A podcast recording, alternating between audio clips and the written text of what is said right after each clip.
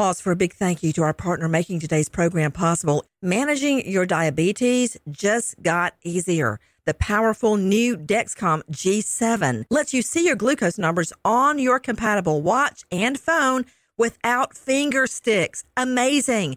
And because Dexcom G7 is the most accurate CGM system, you can be confident in your food, your exercise, and medication decisions. All those decisions can lead to big results like more time in range and a lower A1C. Get started at Dexcom.com. Dexcom data on file 2023. If your glucose alerts and readings from the G7 do not match symptoms or expectations, use a blood glucose meter to make diabetes treatment decisions. For a list of compatible devices, visit dexcom.com/compatibility. Thanks Dexcom for being our partner. The following is a high five moment from highfivecasino.com. I won! Yahoo! Private, put down your phone. This is the Army. Sarge, High Five Casino is a social casino. It's on your phone, goes wherever you go. I win free spins, cash, prizes, free daily rewards, over 1,200 games. I won again! Platoon, present cell phone. High Five. High Five. Casino. Casino. Win at High Five Casino. Com. High Five Casino is a social casino. No purchase necessary. Void where prohibited. Play responsibly. Conditions apply. See website for details. High Five Casino. Body bags with Joseph Scott Morgan, death investigator, professor of forensics, Jacksonville State University. Joe Scott Morgan has been on over 10,000 death scenes, and now he takes apart, in a way that only he can, the homicides that we are all investigating. Whether you're in the thick of it with the police department or the FBI, or you're an armchair sleuth, Joe Scott Morgan will give you answers. Body bags, Joe Scott Morgan. Follow and subscribe now on the iHeartRadio app, Apple Podcast, or wherever you listen to your podcast.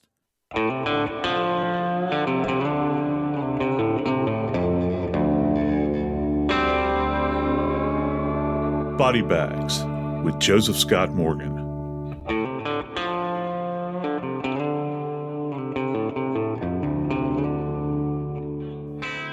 There's an old Bible verse that talks about a man whose quiver is full is truly blessed. And I've always taken that to mean that a man that's been blessed with children is a man that throughout his days will be happy and whole. In this case, we have a man that took those arrows out of the quiver and literally snapped them into, discarding them like they were nothing more than rubbish. I'm Joseph Scott Morgan, and this is Body Bags.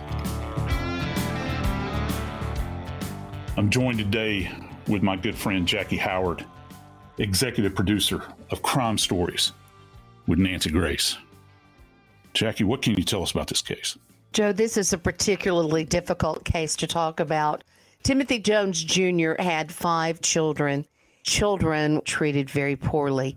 Jones killed his children one at a time and then traveled with their bodies across the South. Let me lay out for you the order that these children died.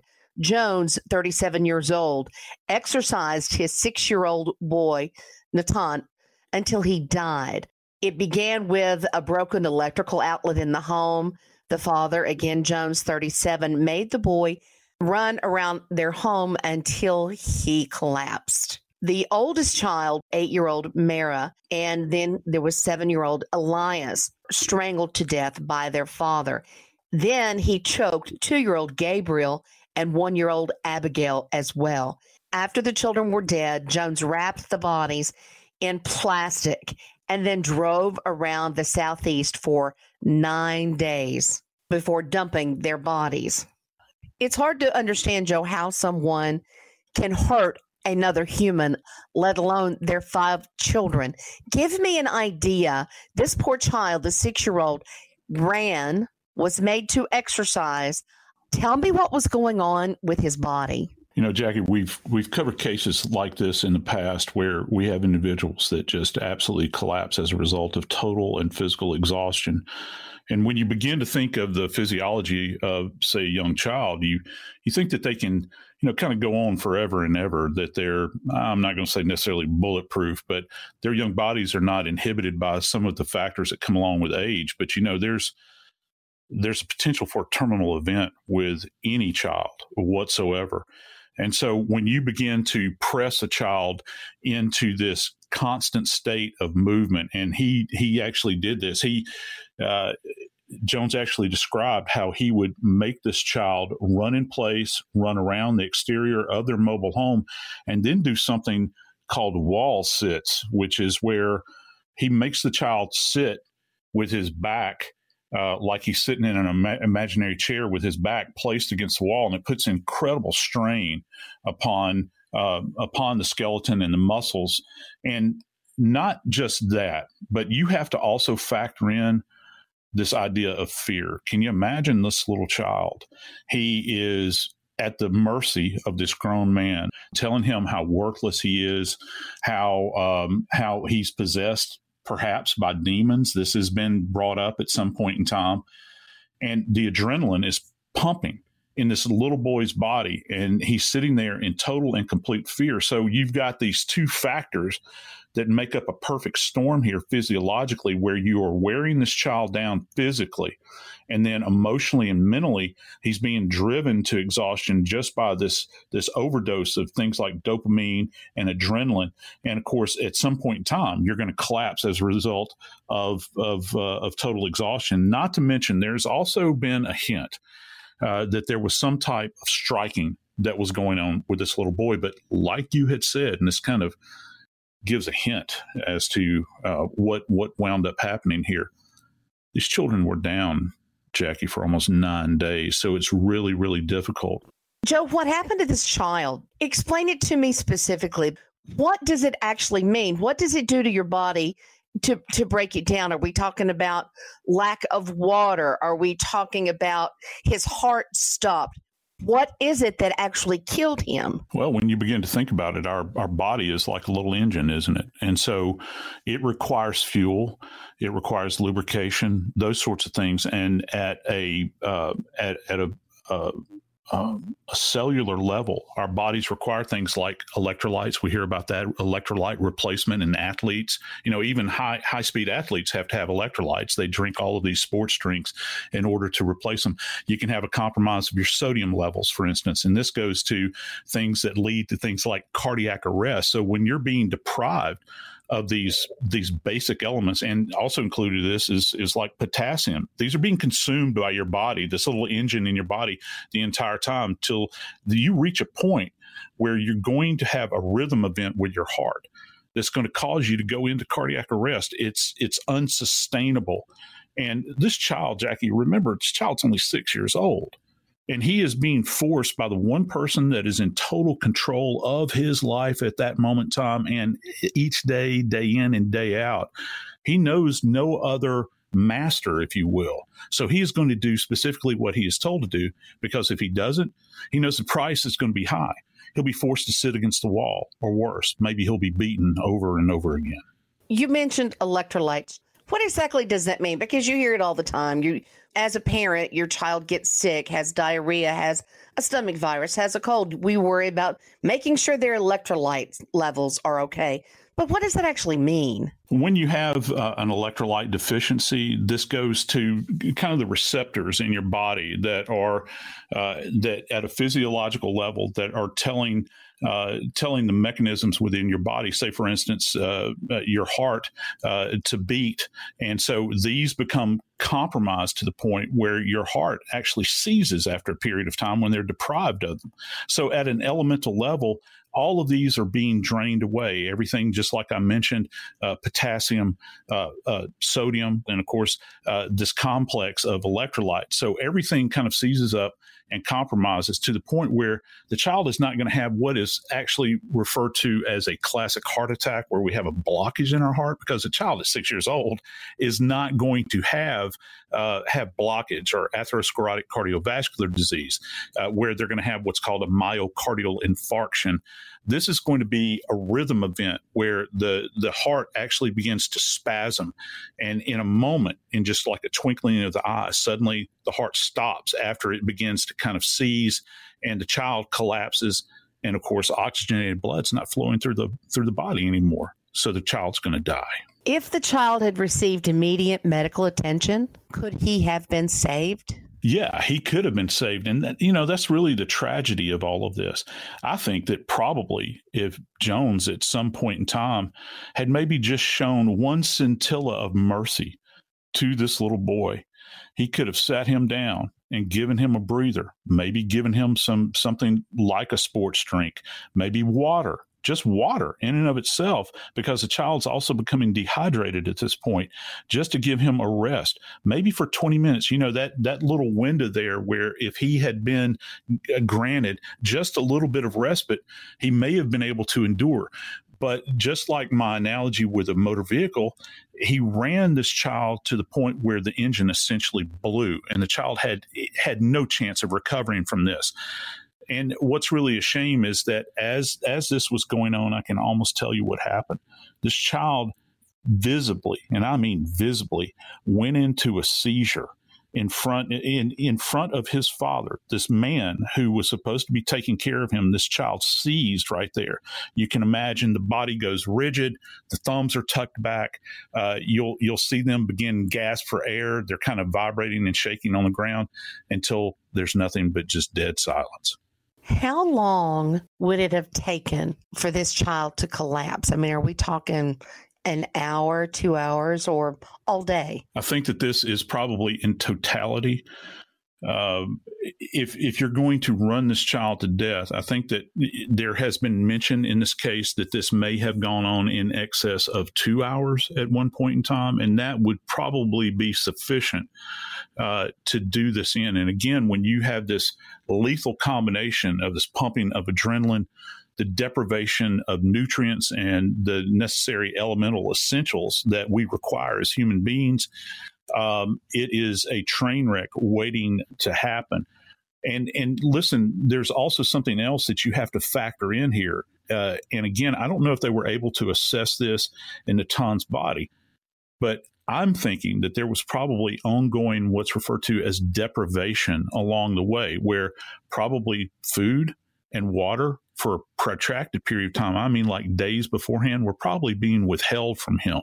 So you have this kind of event that's going on, and the father is just kind of sitting back, waiting, waiting for the proverbial straw that broke the camel's back. And as it turned out, you know, he accused the child of short circuiting, you know, the electrical system in the house uh, and and put that on this little six year old boy. Can you imagine? You know, he had actually claimed that the child had blown four sockets. Uh, you know, other than you know sticking a paper clip in a socket right now, I couldn't even tell you uh, how to blow a socket in a house. Uh, how much more so uh, does that apply to a six year old child? And that's that is what the father was allegedly accusing the son of, and the father actually admitted to it. So I would have to imagine too that the size of a six year old played a large part in this too because you know six year old how much do you weigh 50 pounds if that yeah it would be and again you know uh, as as adults we have a certain a certain level of, of energy stores. And, you know, that's considered to be like fats, for instance, that we carry on board in our body. And so we have, we have sufficient energy that we can call upon. And if we keep balance and we're moving, uh, we might be able to avoid saving, say, having some kind of cardiac problem as long as we don't get into extreme where uh, essentially the needle is in the red, if you will. Well, this child, if he's deprived of nutrients, if he's deprived of uh, the bare essentials. And this has been going on not just in the acute, that means sudden, but chronically, where he's being denied food. All it's going to take is to push his little body closer and closer and closer to that red line. And it's at that point that he he can't recover from that. And it would not i think that it probably would not matter even if you had an er physician there with a crash cart uh, where they're trying to revive this child. Uh, I, I just don't see how they could have done it because the child had just literally been run ragged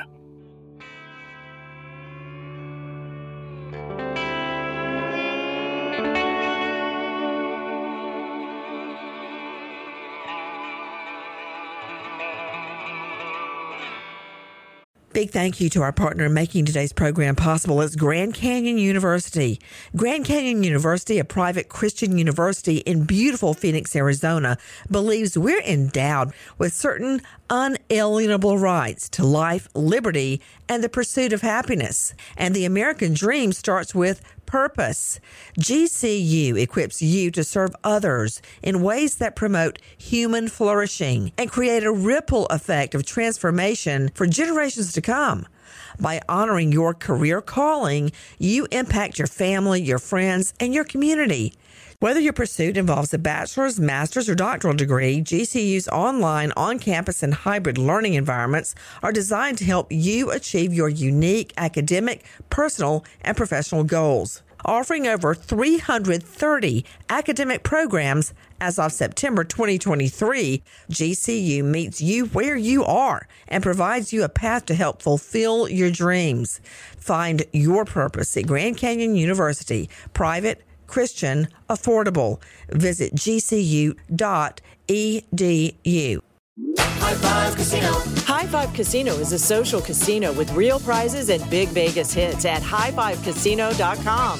The hottest games right from Vegas, and all winnings go straight to your bank account. Hundreds of exclusive games, free daily rewards, and come back to get free coins every four hours. Only at highfivecasino.com. High Five Casino is a social casino. No purchase necessary. Void where prohibited. Play responsibly. Terms and conditions apply. See website for details at high the number five casino.com. High Five Casino.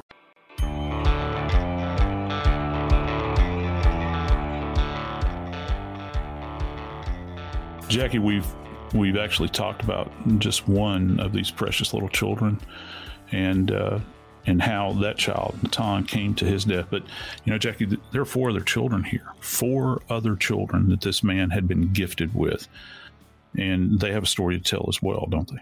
They do, Joe. Eight-year-old Merah and seven-year-old Elias were strangled by Jones with his bare hands that means most likely that he was looking the children in the face when he killed them. Yeah, and that's that's what makes this kind of manual, and this is in fact manual strangulation, where you're talking about the utilization of your bare hands uh, to choke to choke another human being to death. And there's many different types of manual strangulation, but we have to assume that this was probably a throttling, where you use both hands you grab the neck on the anterior, which means the front, and you begin to squeeze, squeeze down until the child, in in in these cases, as a matter of fact, with these two children, were both completely deprived of oxygen. Now, there's there's two mechanisms at work here that can happen, Jackie.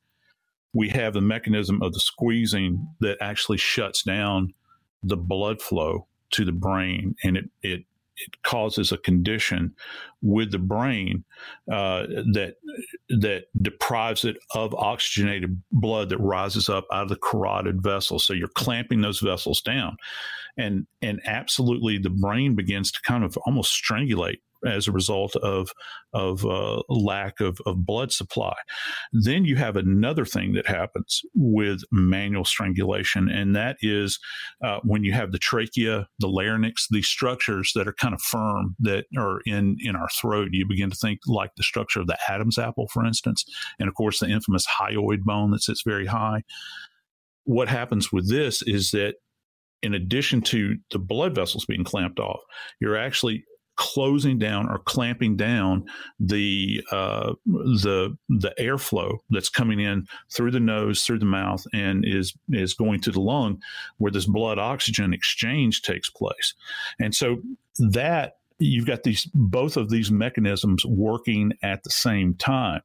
And so if one isn't effective, then the other might be. And then you wind up with a combination of both. And of course, the end is always lethal. How much pressure does it take to do this? And how was he physically able to do this? It doesn't take much with these these tender young necks of these children. Remember, these children are not very old; they're not very robust. This is a grown man.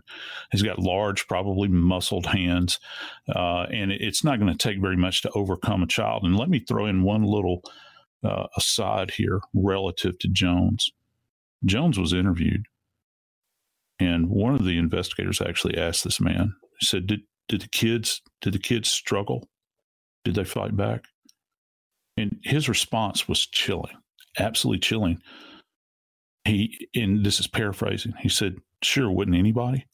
And just allow that to kind of seep down into your mind just for a second that the dad could be that callous when he's describing squeezing, literally squeezing the life out of both of these children um, in those moments. And it really, you know, to your other question, it really doesn't it doesn't take very long, if you will, to uh, compromise or defeat the structures of the neck. You know, the way our bodies are are put together, uh, they're meant to function in in kind of uh, uh, difficult circumstances when it's cold outside, when it's hot, when we when we're sick, all these sorts of things. But when you begin to compromise the structure, the muscles, all the supportive tissues, these airways, and certainly these vessels that supply oxygenated blood, it's not going to take much with a small child. And I would imagine that the whole event uh, for both of these kids was probably took no more than four to five minutes with each child, if that.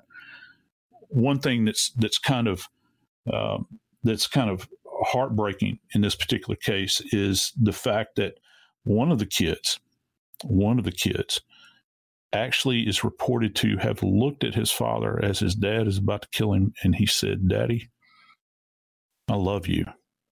Can you imagine? That is heartbreaking, Joe. Just chilling. Yes, it is, Jackie. And the fact that he would do this and then you know you have to you have to try to and it's a scary thing to do you you kind of have to try to get into his mind first off why in the world would you want to and make no bones about it. This is a physical assault that results that's stemming from the fact that he had essentially brought about the death of Nahtahn uh, simply through exhaustion and deprivation.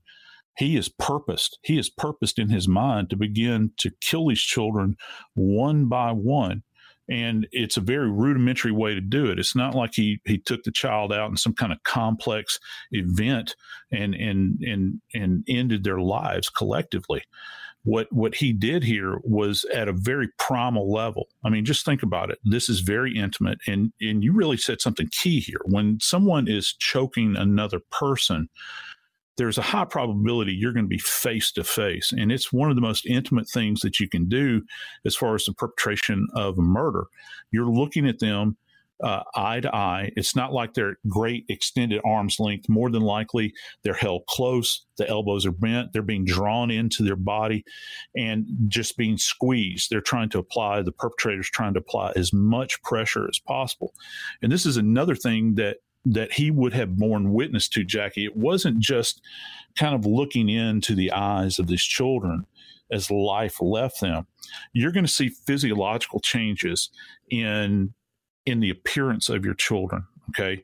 So what happens here is that as you're beginning to squeeze the head, the head, because as I always say, the head is the most vascular area of the body. The blood is backing up in the head. And so the head turns actually it turns uh, this kind of lavacious to purple color the eyes begin to protrude about. Sometimes the tongue will protrude. Many times people that are being choked uh, will actually bite their tongue and the tongue protrudes out it's clenched between the teeth and it's all of this is just this response that your body is struggling for for air. And so he would have literally borne witness to this as he hovered over each child and this is flesh upon flesh. He is taking his hands these hands that were supposed to have been there to protect these kids over the years these hands that were supposed to provide love and care and he uses them to literally constrict the life out of each one of these kids. Other than that infamous hyoid bone that we have talked about at great length in other cases, that can be easily broken with pressure on it. Given the size difference between this man's hands and the necks of these children, would we have seen other broken bones in their spine? In their neck not, region? Yeah, not necessarily broken bones. And I, I, want our listeners to understand this. It's not necessarily, you know, I think that a lot of us have this idea that uh, the snapping of necks, if you will, and that, that's kind of something that Hollywood does. Um, what's really critical here is not so much the hyoid, but if you remember when I was talking uh, talking about the larynx itself, the the the area where where our oxygen travels through. This is a what's referred to as a cartilaginous body. If, if folks at home will kind of touch your nose, you have a, a cartilaginous area to your nose. that's below the bony structure, and it's it's comprised of, of, of cartilaginous bodies in there. And did you know with cartilage, cartilage fractures as well. Okay, uh, and and so just mm, if you've ever had a friend that's had like a, an injured meniscus in their knee, that's something that's kind of common. That's a cartilaginous body. It's not actually ossified like a bony structure. So these will actually fracture, and when they do fracture this essentially breaks down the windpipe to the point where it doesn't function any longer. So at autopsy, when we go into these structures, what we're looking for are little focal areas of hemorrhage because you have what covers the larynx right here. You have what are called strap muscles, and they're these kind of crisscross muscles that lie across this area. And as pressure is applied to them, they develop little areas or focal areas of hemorrhage. Now, this is different than petechiae. We hear about petechiae a lot, and I'll get to that in just a second. But you'll see hemorrhage in the strap muscles uh, that overlie these structures in the neck. Now, going to petechiae, what happens with them? Well, this is this occurs when. Do you remember when I talked about the congestion in the head? There's no blood return here. So the blood is seeking areas where it can kind of seep out, for instance, because of the intense pressure. In the eyes, it's most noticeable because the vessels in the eyes are very dainty. They're very fragile. And remember, they're called vessels. They're not they're not storage units. Okay. They're meant to move blood, not store blood. So more pressure is built up on the inner walls of these little these little capillary beds and they explode and we get these little pinprick hemorrhages that are called petechial hemorrhages. And so that's something else that we're going to look for, particularly in the eyes. Sometimes you'll see them along the gum line as well.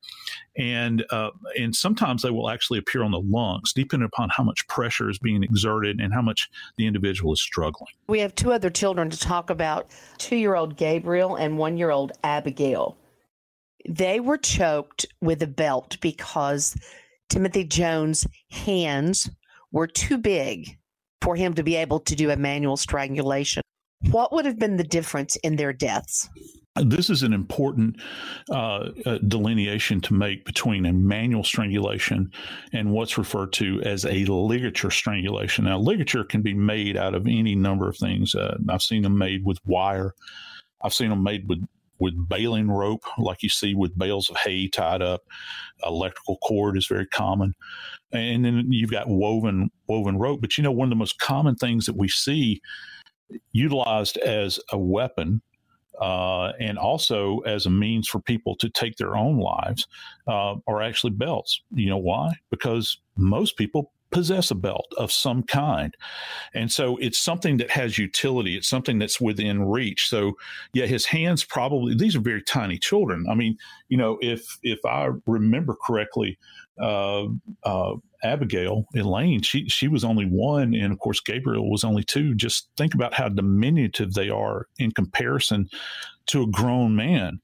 So, yeah, he probably couldn't get both of his hands wrapped around their neck. So he's going to use what is at his disposal. He may have even taken this belt off of his own waist to facilitate this.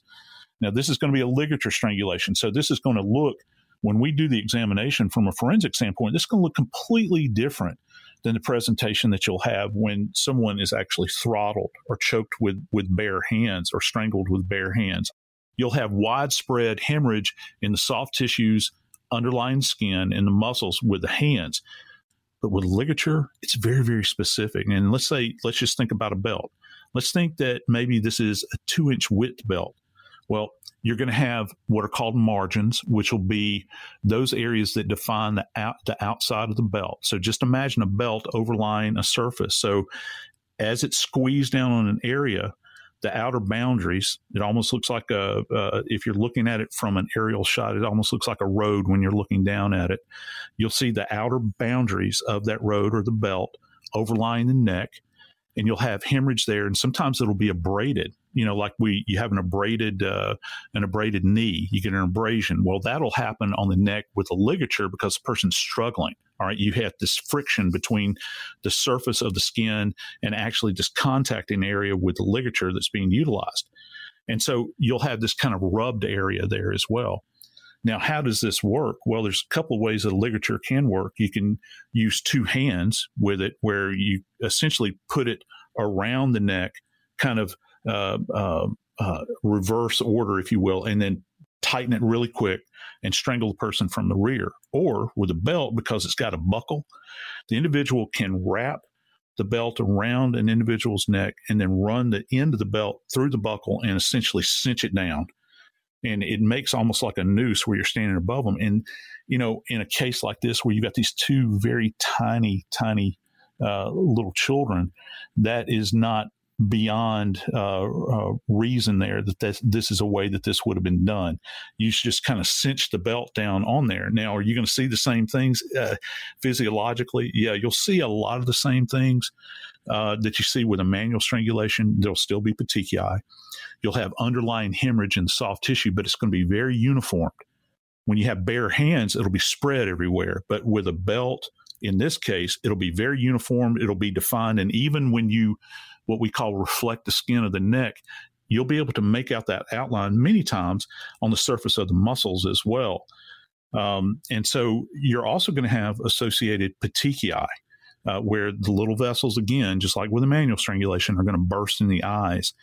And in addition to that, um, you're you're going to see potentially, if he did in fact cinch this, this is kind of horrific to think about. Not that this isn't already, but you will many times see a buckle mark on the on the back of the neck as well.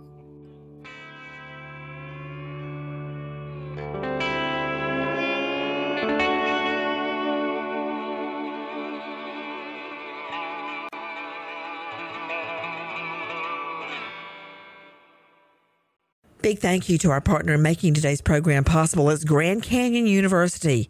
Grand Canyon University, a private Christian university in beautiful Phoenix, Arizona, believes we're endowed with certain unalienable rights to life, liberty, and the pursuit of happiness. And the American dream starts with purpose.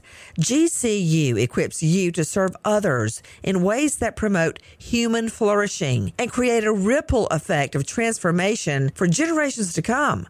By honoring your career calling, you impact your family, your friends, and your community.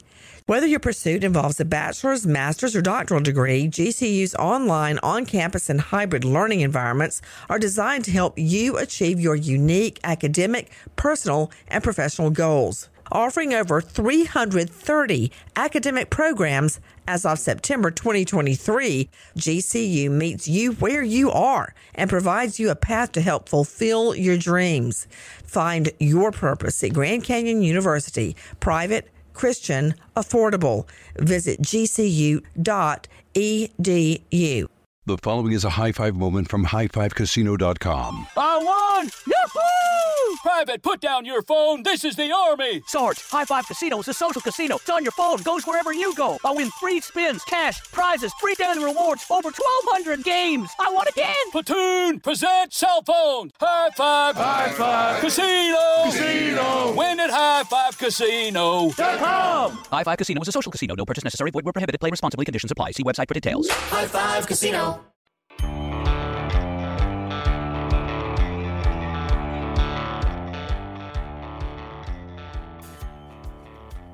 So you kill your five children in one of the most intimate ways that you can possibly do in the house that you sheltered them in. What do you do with their bodies then? Jackie, this story just gets more bizarre as it goes along. It, it does, Joe. Timothy Jones Jr. at this point after killing his five children, ages one through eight, wraps their bodies in plastic, places them in his car, and drives across the South for nine days before he dumps their bodies in the trunk of his vehicle for nine days with five bodies. Yeah, and you know, I'm I'm thinking, you know, what in the world are you doing? And Jackie, let me correct you about something. You had mentioned that he wrapped them in plastic. He didn't wrap them in plastic. He put these little bodies in garbage bags. And I think that's emblematic of the way he kind of viewed them. He viewed them as nothing more than refuse, if you will. And he spent this this protracted period of time running up and down the road in a mad furor, trying to figure out well, what in the world am I going to do with these bodies? How am I not going to draw attention to myself? And all the while, you can't stop nature, can you? All the while, as he's driving down the road in this Escalade that he's driving, those bodies are riding with him. These precious little angels, what's left of them, sweating inside of these bags because that's what happens to bodies like this when they're actually encased in plastic. It's speeding up the process of decomposition. So let's just think about that just for a second. All the while, every single day, every moment, every second that ticks off of that clock, these bodies are progressing further and further and further down the postmortem timeline. And that means that changes are going on at, at a molecular level. The bodies are essentially going through what's referred to as autolytic changes. And kind of let me explain to you what that is. Uh, auto meaning self. The body is kind of in a state of self digestion, is what's happening. Uh, remember, uh, at, a, at a cellular level, uh, cellular respiration has ceased. So uh, the body begins to break down. It's literally beginning to consume itself after this period of time. And with that, all of these gases are created. And you get this horrible odor that rises up out of each one of these children. It's not just one child, you've got five children that you're conveying, and each of them are unique in their own structure and they're decomposing probably at different rates, but still all the while decomposing as dad is driving down the road with their remains in the back. And it's August in the South, Joe. The deep South. You're right. It's not just the South, it's the deep South. I've lived here my entire life, Jackie. And let me tell you something I know about the deep South in August. It's hot. It's hot. Even if you've got the air on, when you get out of the car, every time you go to refuel, hot air seeps in and and that's going to promote this process. We talked about the autolytic change that's going on within the body. Then you've got this kind of putrefaction that's going on that's an external force on the body. And this is this is sped up by heat. It's like it's like he's driving down the road and the car almost becomes like a convection oven where heat is kind of swirling and circulating around him and the remains of his children as he's going down the road. These children are uh, now breaking down not just at a molecular level, at a cellular level, rather. They're breaking down now uh, externally. The bodies are beginning to swell. You've got this foul odor that's rising up, and it permeates everything. Um, I've I've actually worked cases in the past, uh, Jackie, where bodies were left in cars decomposed and then people came and retrieved the bodies, removed them from the cars. And I'm talking about a year down range from when the perpetrator came back to the scene and removed the body.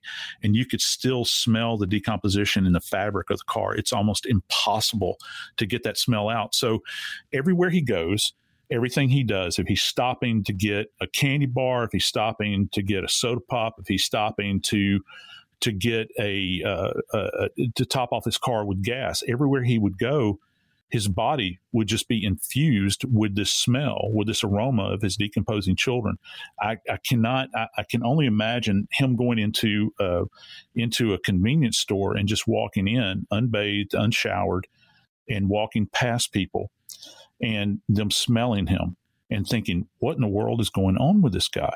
Because this is not something that you just normally associate with with everyday life. This is something, and I think that it goes to something in our our primal our primal being. It's almost like an indication of fear. I think, if you will. There's something about it that when people smell this smell, they know something horrible has happened at this point in time. And if people will alert, now somebody might not say anything to you about it, but people would have taken notice of him. And still to this day, if you could track down his car, that car would still have that odor of death in it. The smell of decomposition, Joe, that you're talking about is one of the reasons that Timothy Jones got caught. He was stopped on a routine sobriety check, a roadblock, if you will, and an officer was paying attention to exactly what you just described. Yes, he was, Jackie.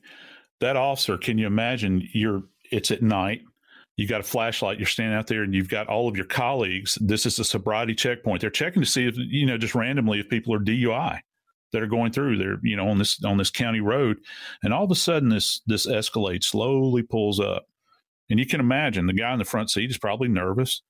He's got the cops there. They got their flashlights. They're checking. They don't know. He doesn't know if they're looking for him or if this is just they're just randomly checking people. But when that window comes down in that August heat in Mississippi, because that's where this was, that smell would have rolled out of that window. And something I can tell you about cops, and I've heard this over and over and over again from all of my friends that are in law enforcement, this sort of thing. And I know it anyway because I'm a death investigator, but they they always say, they say, once you smell the smell of death, you never forget it. As long as you live.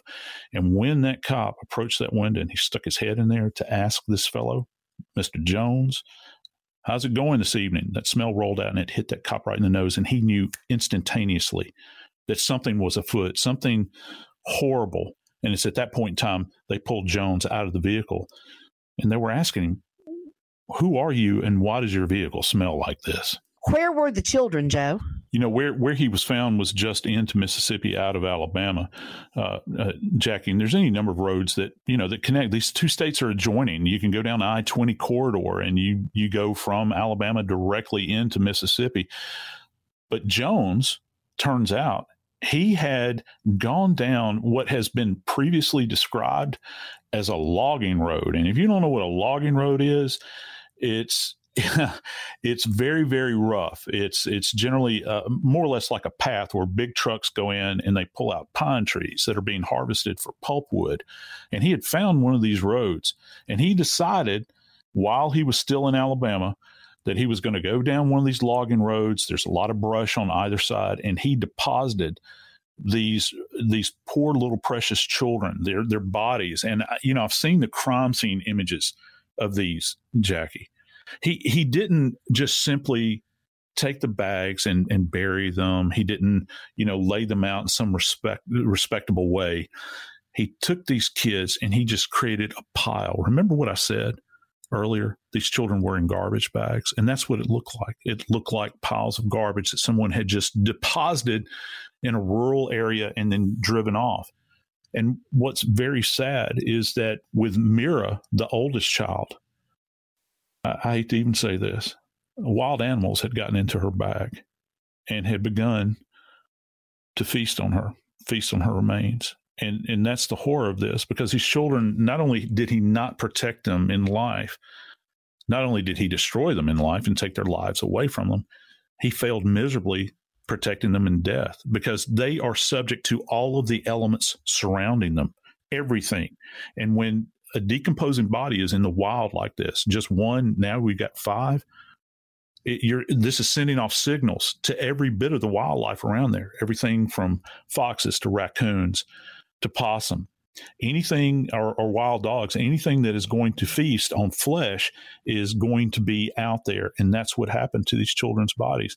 To this day, to this day, Jackie, there are still police officers and prosecutors that are having a very, very difficult time getting these cases out of their minds. I can certainly understand why that would be, Joe. While the only true justice would be for these children to still be alive, Jones was arrested and tried, found guilty, and has been sentenced to death in South Carolina. Jackie, what sets this case apart from every other case that that I've covered is the fact that this these homicides let me rephrase that. These murders, because this is what this is. The, these are murders, brutal murders. These took place in South Carolina. I've never seen a case where you had such what's called interagency cooperation. Did you know that when those with the state police in Alabama found and located these bodies, they had the courtesy to contact the authorities in South Carolina and request their crime scene unit all the way in South Carolina. This is a good five or 600 miles away. They blocked traffic on I 20 and they held it. They held that crime scene until CSI from South Carolina could drive all the way from there to the far western part in this rural, isolated area of Alabama in order to process this scene. And when the police arrived there, the sun was going down. It was getting dark, and they couldn't process the scene immediately. They had to wait till the next morning. But during that time, they began to make plans, and all of these agencies got together and worked and wound up getting a conviction in this case. And Mr. Jones, right now, he sits on death row in South Carolina. I'm Joseph Scott Morgan, and this is Body Bags.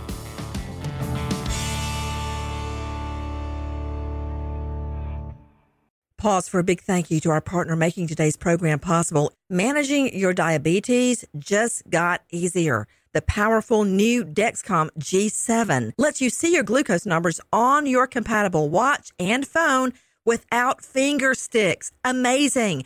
And because Dexcom G7 is the most accurate CGM system, you can be confident in your food, your exercise, and medication decisions. All those decisions can lead to big results like more time in range and a lower A1C. Get started at Dexcom.com. Dexcom data on file 2023. If your glucose alerts and readings from the G7 do not match symptoms or expectations, use a blood glucose meter to make diabetes treatment decisions. For a list of compatible devices, visit dexcom.com/compatibility. Thanks Dexcom for being our partner. The following is a high five moment from highfivecasino.com. Welcome to Burger Yippee. Would you like a hot apple pie today? Yes, yes, yeah, I won! Woohoo! So that's a yes on the apple pie? I just went big time playing High Five Casino on my phone. Real cash prizes, free daily rewards, over 1,200 games. Yeah! So yes or no on the apple pie? Whoa! I won again! I'll take that as a yes. Drive around. Have you had your high five moment today? Only at highfivecasino.com. High Five Casino is a social casino. No purchase necessary. Void where prohibited. Play responsibly. Conditions apply. See website for details. High Five Casino. Zyn nicotine pouches deliver nicotine satisfaction anywhere, anytime, which means Zen pairs well with you, your personality, your schedule, and your spontaneity. Zen fits easily into your bag, pocket, and into your life because it's smoke free, hands free, and hassle free. So the only person who will know you have a Zyn pouch in is you. Visit Zyn.com or head to your local convenience store today to find your Zen. Warning this product contains nicotine. Nicotine is an addictive chemical. Is getting gas at Exxon burning a hole in your wallet? Get the Drop app. With Drop, you can earn free gift cards just by filling up your tank. Download Drop now. Use code DROP66 to instantly receive $5 in points.